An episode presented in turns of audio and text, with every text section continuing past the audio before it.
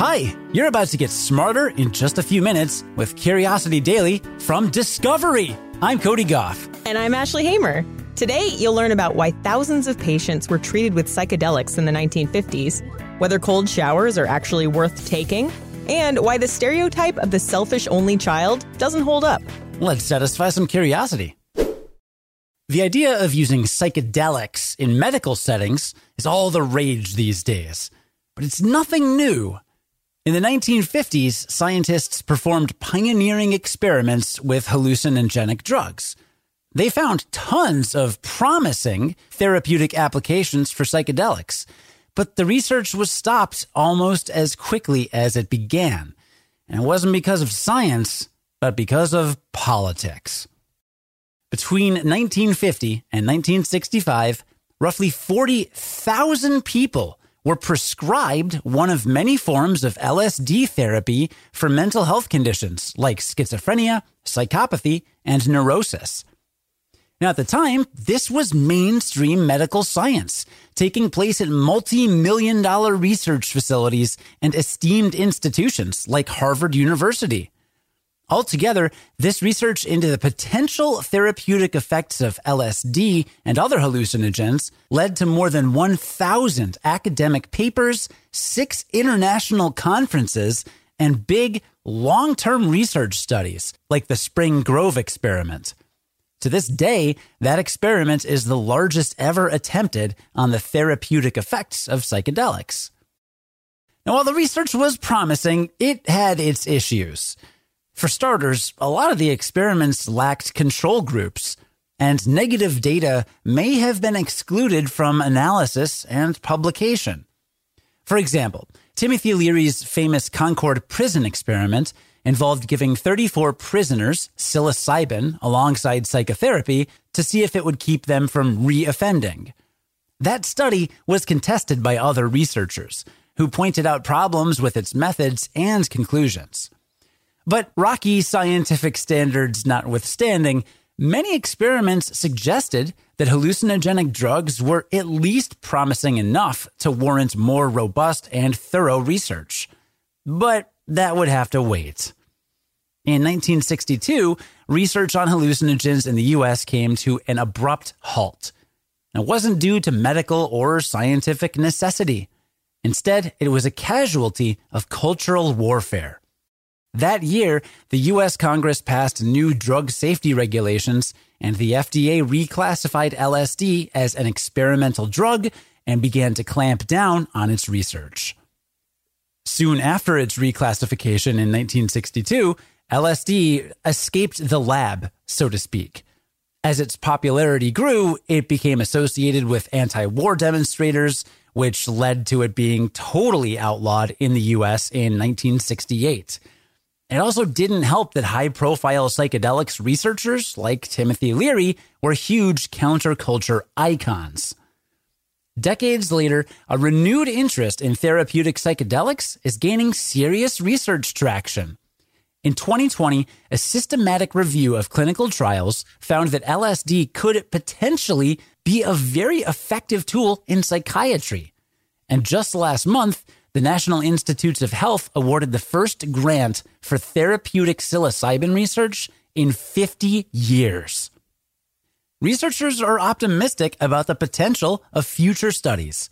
This research has a long road ahead, and hopefully, it's a good trip. There are plenty of things that are good for your health, but incredibly unpleasant. Taking fish oil or doing burpees come to mind. So, what about taking cold showers? It's definitely unpleasant, but is there any evidence that it's good for you? Or is it just a bunch of hot air about cold water? Cold showers have a small but devoted following, especially among biohacker types who are always looking for the next step towards self optimization. Their purported benefits range from a boosted immune system and metabolism to greater energy and self discipline.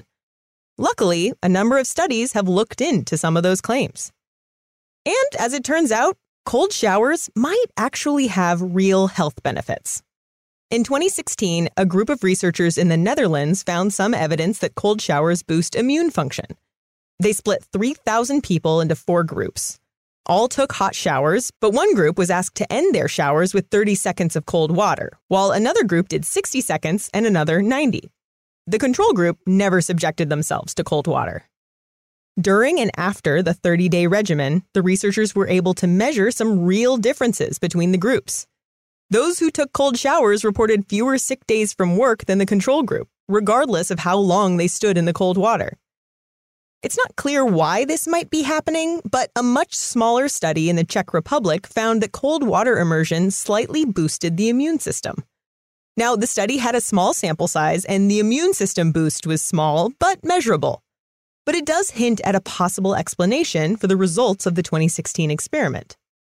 Another reason cold showers might boost both energy and health is that a blast of cold water triggers a fight or flight response, which causes the body to produce noradrenaline and dopamine, as well as increasing blood flow to muscles.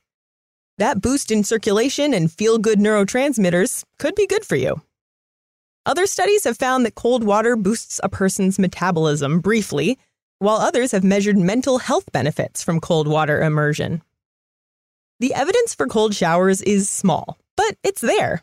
It's worth mentioning that you shouldn't mess with cold showers if you have certain heart problems. That sudden boost in heart rate could be dangerous. But for those who can, evidence suggests that a blast of cold water may do your body some good, so long as you're willing to brave the cold. Only children get a bad rap. A lot of society believes their lack of siblings makes them spoiled and self absorbed. But science is slowly repairing their reputation, including a new study, which found that they're not any more selfish than kids with siblings. Scientists G. Stanley Hall and E. W. Bohannon first coined the term only child syndrome at the turn of the 20th century. They categorized kids based on different traits and found a correlation between only child status and attributes like loneliness and selfishness. Hall even called being an only child a disease in itself. But the pair's research has since been discredited, and more rigorous and recent work dispels the myth they started.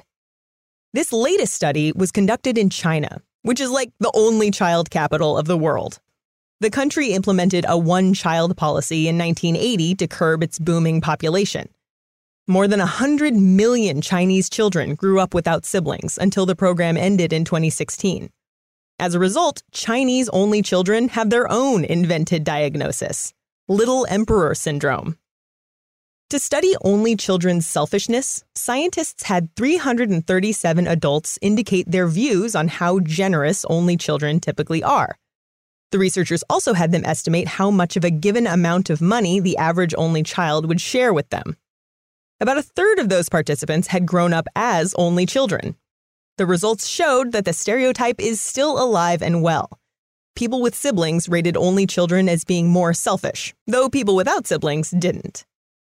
Then the team recruited a different group of people, about half of whom were only children, and had them rate themselves. According to their answers, the participants with siblings were just as selfish as the only children. Now, it's possible that there's a flip side to only child syndrome. Prior research found that only children had better relationships with their parents, which might make them even more giving. To test this, scientists recruited 99 students, half of them only children, and offered them a small sum of money to share with their parents, friends, acquaintances, or strangers. But again, there was no difference in the amount each group shared. The only children weren't more charitable, even with their parents.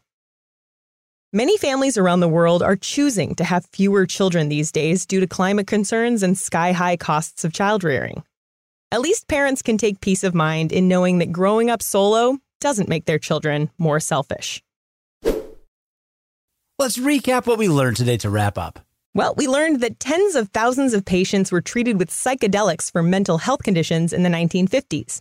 Many of the studies back then were plagued with problems, but that research only came to a halt when LSD became associated with the counterculture and the US government outlawed it completely in 1968. But now, research is gaining traction again, and the future of therapeutic psychedelics is looking bright. Also, I want to say in researching this story, I, I started to realize how really impossible it is to talk about really anything that happened in the 1960s because everything happened in the 1960s. Yes, everything. like, you know, The counterculture movement was associated with the Vietnam War, which was associated with the Cold War, and the Cold War is associated with the moon landing. And at the same time, you've got the civil rights movement going on. And all of these things have implications for each other. So it's so hard to disentangle any particular thing. But I think that we did a really good job of zeroing in on what we had learned about psychedelics by the early 1960s and the primary reason why it stopped. And now we get to be really optimistic that there will be more research happening soon and with more scientific rigor than before, which means that everybody wins. Right. Because let's be real, pretty much all science done in the 1950s is like it's like baby stuff. Like we need to we need to update it. We've we've we have better tools, we have better rules and procedures. Like yes, everything that has been done in the 1950s needs to be built upon, and it's just taken a really long time to be able to do that with psychedelics.